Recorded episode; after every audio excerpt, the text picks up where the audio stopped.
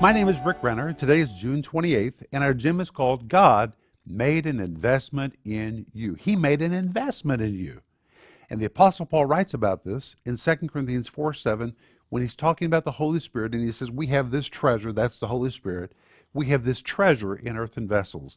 That word treasure is the Greek word thesauros, a word which describes a treasure so rich you can never search it out. It's magnificent. It doesn't matter how long you count, you cannot tabulate the value of this treasure. It is simply immense. And that is the word Paul uses to describe the deposit of the Holy Spirit in us.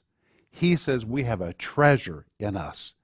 And the treasure of the Holy Spirit, the deposit of the Holy Spirit in us, it doesn't matter how long you study or how long you try to understand, you will never be able to search out how magnificent and massive is this wonderful treasure which God placed in your life.